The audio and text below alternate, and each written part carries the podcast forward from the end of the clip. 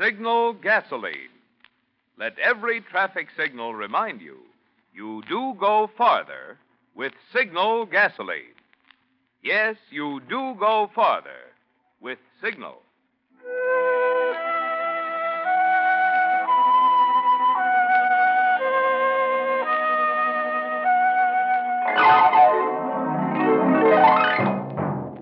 The Signal Oil Company and your neighborhood Signal dealer bring you another curious story by The Whistler. Tonight, Accident According to Plan.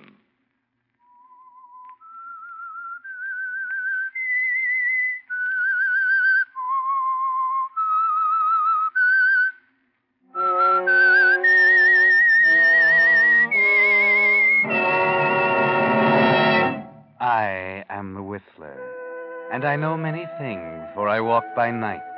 I know many strange tales hidden in the hearts of men and women who have stepped into the shadows. Yes, I know the nameless terrors of which they dare not speak.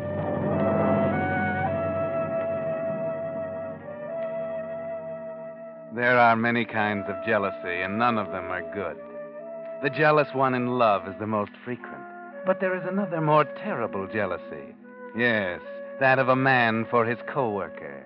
Tom Reddick was jealous of Charles Fremont's cleverness, his ability to succeed. Always when there was applause for a job well done, Charles Fremont was patted on the back, feted, given a raise. Charles, Charles, you did it again. Boys, uh, I don't know what we'd have done without that building. I only wish more of the men had your ability. Oh, thank you, Mr. Winston. I appreciate your kindness. Oh, nonsense, my boy. Charles, I'd like you to take over general managership of the plant, effective next week. Ah, congratulations, Charlie.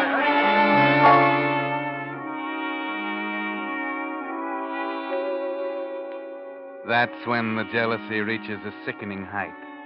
When the man of whom you're jealous gets your job. Tom Reddick had been the general manager of the plant, but Tom Reddick hadn't been able to arrange the lease on the new building. Hadn't been able to do anything but his job the best way he could, slowly and often blunderingly. And when he lost the job, that's when Tom Reddick knew he had to kill Charles Fremont. Be careful, Tom. Remember, you're a slow, blundering thinker. But this time, you have a plan that's beautiful in its simplicity. You'll have a few drinks with Charles that evening and offer to drive him home from work.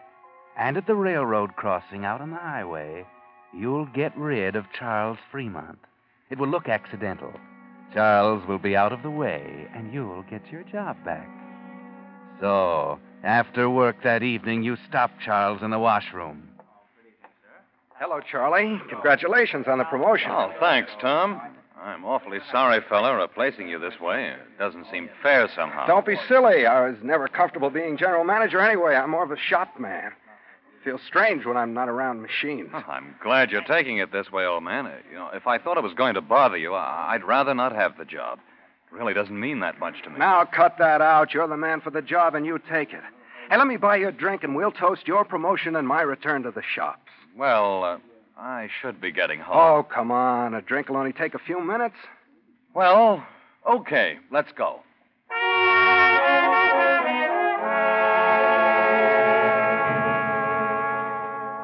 This isn't going to be hard at all, is it, Tom? He sympathizes with you, and you've convinced him he deserves the job. So there are no hard feelings, are there, Tom? That's it. Take him in for a drink. Then suggest the ride home. The train passes that crossing at 6:30, so don't dawdle over your drinks. Here's looking at you, Charlie. Best of luck. Thanks, Tom.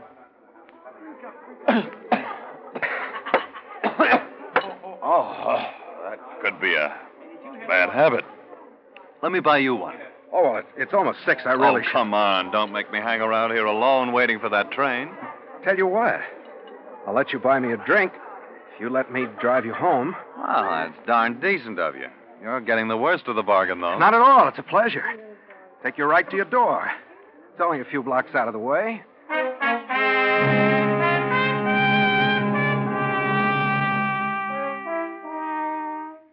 So you have your drinks and get into the car with Charlie. drive out of the lot, through town, and out onto the highway. If you time it right, you'll arrive at the crossing just at 6:30.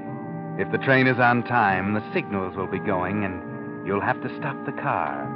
It'll be easy to tap Charlie over the head with a wrench you have in the side pocket. Then you can get out, set the gears, and run the car in front of the train. It's the same train you take when you go home evenings without your car. So you'll just climb aboard in the excitement and go on home.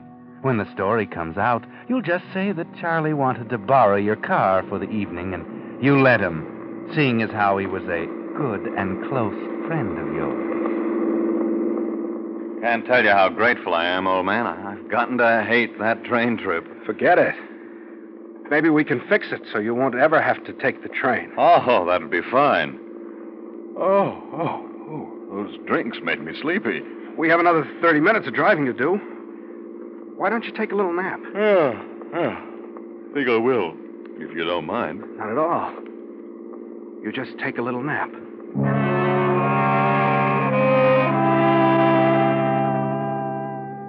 This is even easier than you figured it, isn't it, Tom? He's sleepy from the drinks and he dozes right off. Now you won't have to tap him with a wrench.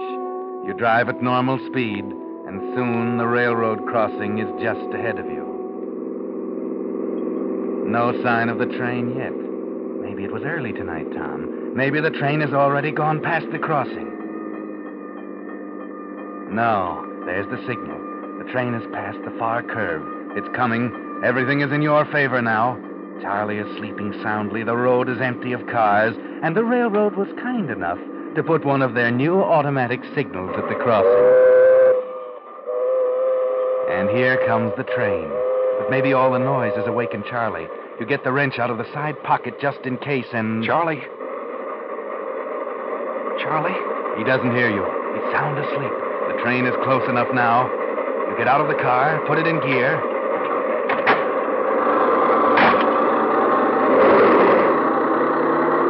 The car lurches forward, you slam the door, and it's done.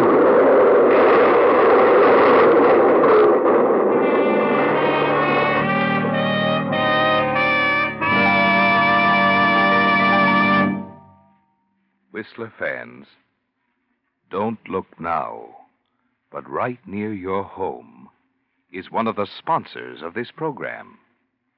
Yes, I mean your Signal gasoline dealer. That friendly station wearing the black circle sign with the big yellow letter spelling Signal Gasoline. And he's a man you should know these days, not only because he brings you the Whistler, but also because at stations wearing Signal's yellow and black circle sign, you'll find the West's famous longer mileage gasoline, Signal Go Farther gasoline. And after all, what's more important these days than getting the most miles you can from every gasoline stamp? So make it a point before next week's Whistler broadcast to get acquainted with your Signal gasoline dealer. Prove for yourself what more and more thousands of wise Western drivers are constantly discovering that you do go farther with Signal gasoline. And now, back to the Whistler.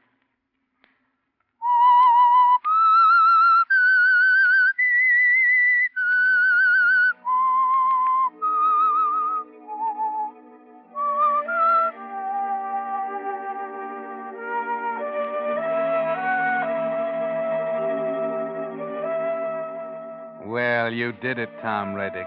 You've killed Charlie Fremont. He's lying in that flaming wreck that was your automobile. And you hide there in the bushes until it's clear and you can sneak on the train. No one will know. No one saw you. You did it perfectly. But you keep rubbing your ankle, Tom. Does it hurt? Maybe you twisted it, jumping down into the bushes alongside the road. But it'll be all right, won't it? Nothing can go wrong now. The crime is done, and done well. It looks clear now, so you decide to run for it to get on the train. Oh, oh. Hey, Max, did you hear something? What? I said, did you hear something? Did you hear somebody yell? No, no. Come on, Larry. There must have been someone in that car. A car don't run into a train all by itself. Ah, we hit that car awful hard. He must have been thrown clear. I thought I heard him moaning. Tape him over there. All right. You look over there. I'll keep looking around here. Well, that guy might still be alive, you know, if he got thrown clear. Oh, why don't you just stop talking so much and look a little bit harder? Ah, you got no sympathy. Guy is probably in great pain if he is still alive, but you don't care. Hey, Max. Max, I did hear something. Right over here. What are you fellas doing over there? We're looking for the victim. Find him over here. He's over here, Larry. Come on. I just heard something right Come here. Come on, come on. They found him. Stop playing hide and seek in them bushes. He's over here. Hey, is he still alive? No, he's dead. And no wonder. Take a look at him.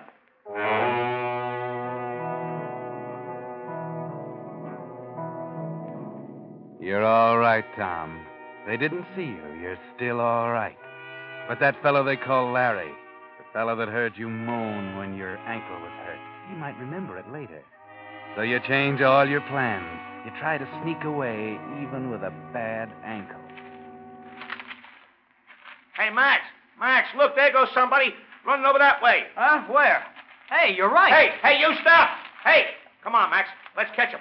What's he doing around here running? We'll find out. Come on. Yeah. After him.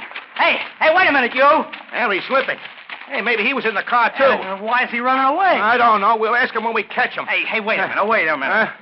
Hey, Oh. what's the matter with you? Yeah. Can't a guy run if he wants to? Do you have to go running after Well, him? Well, maybe he knows something. Know something about what?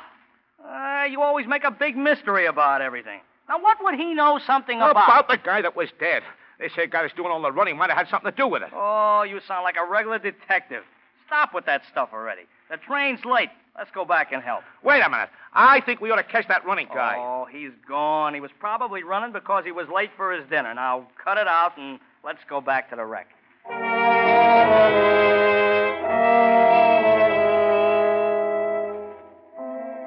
It's still all right, Tom. You got away, but that was awfully close.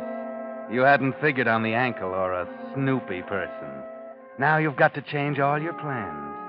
You can't get back to where the train is, and your ankle is swollen from the running you did. But there's a bus stop down the road, and the bus goes right by your house. It's not far to the bus stop. Just walk slowly, and you'll make it all right. There's the bus waiting to leave. You get in and take your seat. Evening, Mr. Reddick. Haven't seen you in a long time.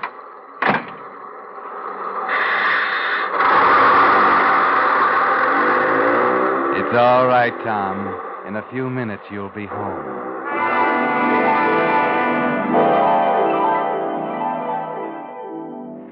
Forgot, Tom. You can't go right home. The bus has to pass the railroad crossing, too, and the train is at the railroad crossing. You'll have to wait until they get your car off the tracks.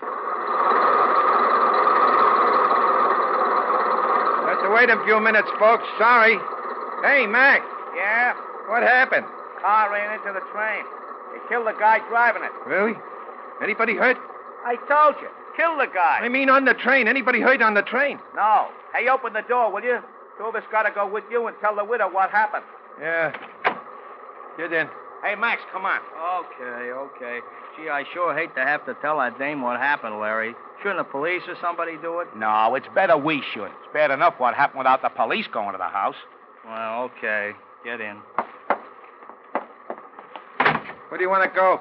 The name of the deceased was Fremont. Charles Fremont. Lives on North Brookside Avenue. I passed a couple of blocks from there.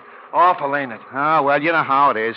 People don't pay no attention to signals at all. Yeah. It's awful, but serves a guy right for not paying attention. Hey, here's a good seat. Yeah. Hey, buddy, that right? What? I was just telling the driver what a terrible thing it is.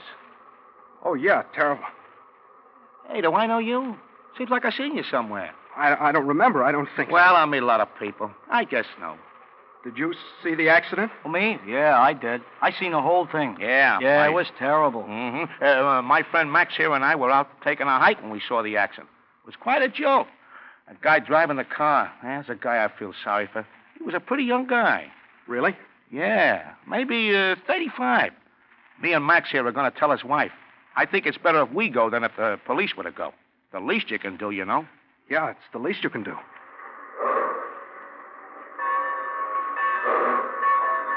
You know, it's a funny thing. The guy wasn't driving his own car. It was some other guy's car. Yeah, can you imagine letting a guy your car to drive and then he gets killed in it and wrecks your car? Especially now when it's so hard to get cars. Guy named Reddick, Tom Reddick. What? The guy that owned the car. His name was Tom Reddick. Yeah, we're going to tell him, too. Okay, folks, all clear. Here we go.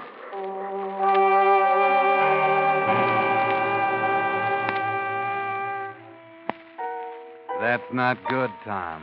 Things are piling up, things you hadn't counted on. This man saw you running away, and now he's going to tell Charles Fremont's wife that he's dead.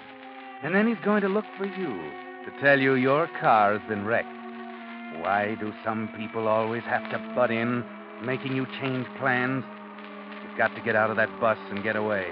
Get home before this Larry does, and some way get Hazel out of the house so that there'll be no one home when Larry gets there. Beechwood, Beechwood Avenue. Good night, Mrs. Nelson. I'll get out here, too. Oh, excuse me, Mr. Reddick. I forgot you were here. That's all right. Excuse me, I'm late. It's awful about Mr. Framer. Awful. Good night.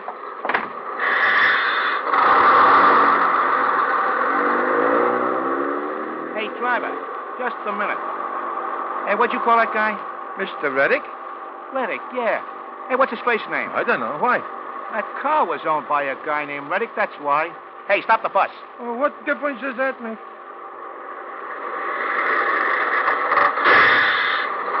Nuts or something? Max, come on. Come on, I want to talk to that guy named Reddick. Yeah, we gotta tell that woman you said. Where you going now? Guy that just got off was named Reddick. So his name is Reddick. I don't follow you. Oh. Why don't we just go home and forget all about this? It's none of our business anyway. Come on, come on. Oh,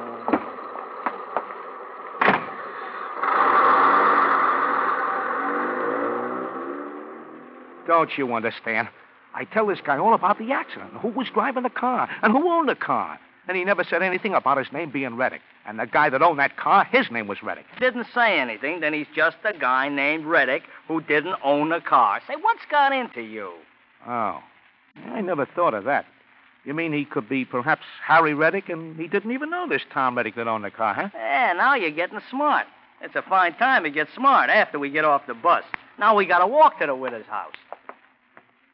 Well, while we're walking, we can think of what to say to poor Mrs. Fremont.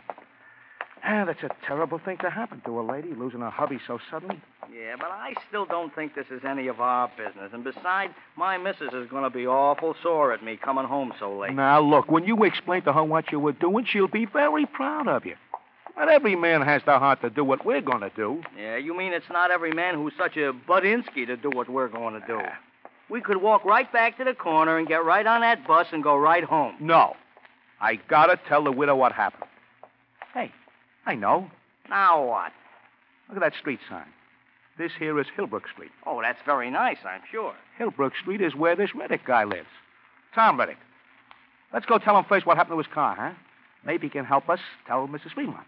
Must know her husband, her dead husband, must have been a friend to borrow the car. Yeah, in fact, maybe he'll go tell her and we can go home. Yeah, now let me see. This house is number 479. Uh, what number that guy say lives at? Oh, I don't remember. Why don't we just forget all about it, Larry? Why do you want to butt in? I think it was number 456. Let me see. I wrote it down here. Yeah, yeah, there it is, number 456. All right, which way do we go? I guess it's down here. Hey, look, that guy up ahead of us has got a bad leg. Oh, you're driving me crazy. Now, what difference does that It make? don't make no difference. What's the matter with you? Can't I remark to a friend that a guy up ahead has a bad leg? Oh, you're always remarking something. Sometimes I wish you'd shut up. Max, that's not nice. Well, I do. Here's 460. Hey, look, the guy with the bad leg, he's finally home. See? He's heading into the house down there. Yeah, but he's not going in, see? Hey, he just stopped to look at the number. Hey, that's that other Reddick guy, the one on the bus. Well, he's not going in that house, and that's number 456. Yeah, it is. Well, I hope they got insurance on their car.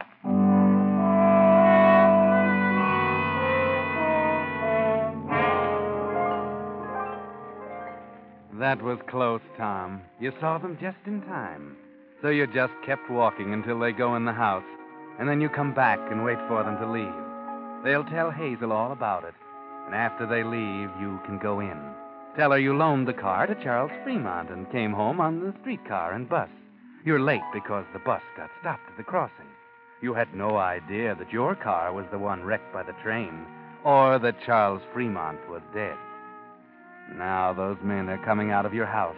Keep back, and they won't see you behind the hedge. Nice lady. She was upset. Well, of course she was upset. You know, it makes me feel kind of silly talking to people I don't even know. Well, it's a good thing we did. We might have gone right over to the widow's house. Which way did she say was the police station? Four blocks to the left. We better hurry.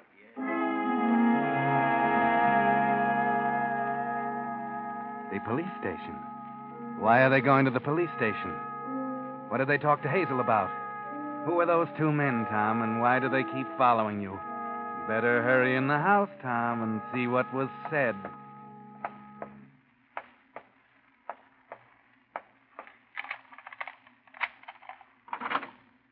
Hazel?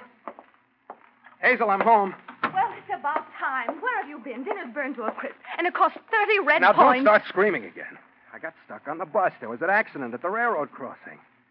Who were those men I saw leaving the house? So you lent your- your car to Charlie Fremont. You won't let me drive because you don't think I'm careful enough. But you lent the car to Charlie Fremont. How'd you know?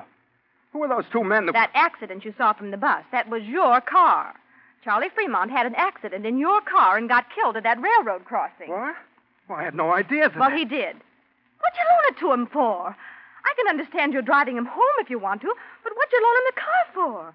You were coming home and he was coming home. Why'd you come home together? He told me he was going over to the other side of town to see a customer. How did I know he was going to come right home? Let me smell your breath. What? You had a few drinks, didn't you? I thought you had. You and that Charlie Fremont. You'd stop and have a cocktail before dinner and keep the dinner waiting until it's not fit to eat. Then come home and tell me some fantastic story about loaning the car to Charlie Fremont. What are you talking about? Those men over here. They asked me if we had any relatives living around us. I told them the only relative we had was my sister in California. That it must have been you they talked with on that bus. Maybe you can fool some people, but you can't fool me. I know you, Tom Reddick. You were in that car, and you got scared because you were both drunk. I told you I lent Charlie the car. How many times do I have to tell you I lent Charlie the car? Those two men told me about you. They saw you there at the railroad crossing. One of those men talked to you on the bus, and you made believe you'd never seen him before. Made believe you didn't even know people named Charlie Fremont and Tom Reddick. You're just a good for nothing drunk, and I wish I never married you. Look, Hazel, there's no sense in getting upset about this. Sure, I was in the car. We had a couple of drinks in town before coming home. Charlie insisted on it. I got scared when we had the accident, so I ran. You're not going to go and tell, no, are you? I most certainly am. I never did like Charlie Fremont. And his wife. That no good. Calling me up in the middle of the afternoon to crow over me. Mrs. Fremont called you up? To crow over me. Bragging about how her Charlie got your job away from you. He takes your job away from you, so you go and have a drink with him to celebrate. Stop it. What's the matter with you? Aren't you ever happy? Don't you have any feeling toward me at all? What's that? I'm sure I don't know. It's the doorbell. Answer it. I'm not home. Don't you dare order me around, you drunk. Don't you dare even talk to me. Shut up. Yes? Uh, good evening. We thought that. Hey, Max, it's the guy. Yeah, maybe you were right. What do you want here? Who are you? Hey, now, look, Mr. Reddick. Why didn't you tell us on the bus who you were? We were just trying to help you. It's none of your business who I am. Now get out of here. No, no, no. Take it easy, Mr. Reddick. Somebody has to do these unpleasant things, and me and Max here thought we would. The least you can do. He was in that car. I told you he was. Hazel, shut up. I will not shut up. You were in that car. You told me you were. You're so smart, having a drink with a man who takes your job away from you. Mr. Reddick lost his job? Oh, gee, I'm sorry to hear Mr. that. Fremont got his job, so he had a drink with him to celebrate. And then they were drunk and had that accident. Wait a minute. You mean you mean that Mr. Fremont got Mr. Reddick's job away from him? And they had some drinks together, and then they were both in the car when I hit the train? Sure they were. Only Mr. Reddick ran away. Maybe he ran away because. Hey, wait a minute. Max, Max, he's trying to away. Get him, Max. He can't run far. He's got a bum ankle. Yeah, yeah, okay. There he goes down the lawn. Follow him, Max. Hey, look. Look, he fell. Leave me alone. Uh, Leave uh, me alone. I'm sorry, Mr. Reddick, but I think we better take you to the police station. I think you murdered Mr. Fremont. The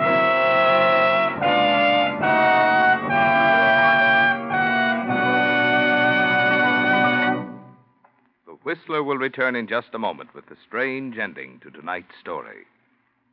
Meantime, I'd like to make clear just what we mean by the more conscientious service your car gets from a Signal gasoline dealer.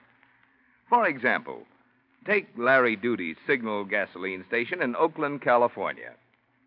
While checking your water and oil, Larry's also busy making sure that excessive grease and corrosion isn't clogging your cooling system, or that a loose or fraying fan belt isn't about to give you trouble, or that acid corrosion isn't eating your battery cables.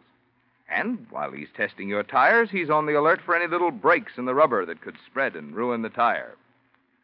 What's more, there's a good reason why you'll find these, plus many more unasked for extras, not only at Larry Duty's signal station in Oakland, but right at your own neighborhood signal dealer. You see, being in business for himself, your signal dealer will go out of his way to keep you pleased so that you'll remain his regular customer. You can prove this for yourself by looking up the station in your neighborhood wearing Signal's black and yellow circle sign. And there never was a more important time to do this than now, when your car needs Signal's more thorough service to help it last out the duration. And now, back to the Whistler.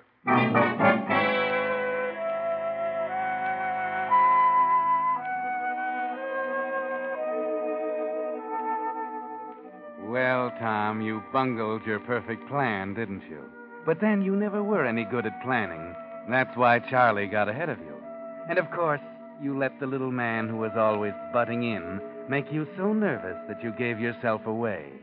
But when you got to the police station, you really thought fast for once.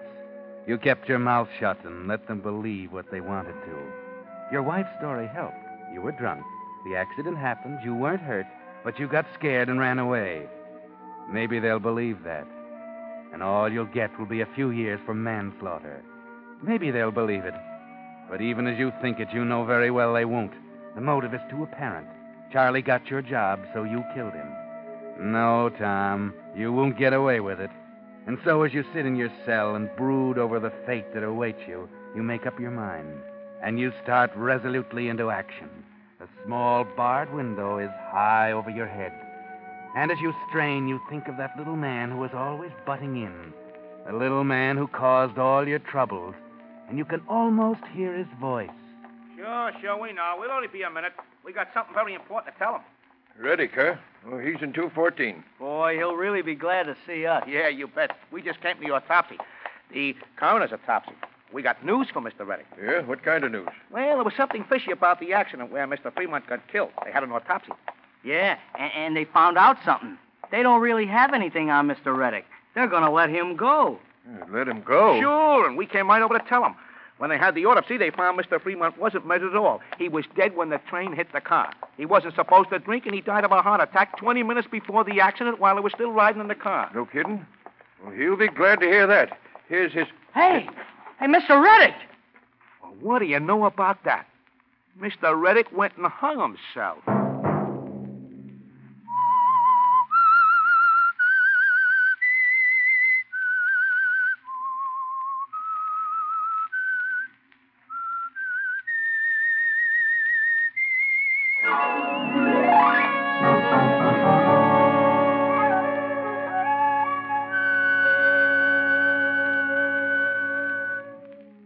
Monday at 9 o'clock, the Whistler will bring you another strange tale the curious story of a friendly case of blackmail. The Whistler is broadcast for your entertainment by the marketers of Signal gasoline and motor oil and fine quality automotive accessories, and by your neighborhood Signal dealer. This program, directed by George W. Allen, with tonight's story by Bruce Elliott, music by Wilbur Hatch, is transmitted to our troops overseas by the Armed Forces Radio Service. This is Marvin Miller speaking, and suggesting that you let every traffic signal remind you that you do go farther with Signal gasoline. Yes, you do go farther with Signal. This is CBS, the Columbia Broadcasting System.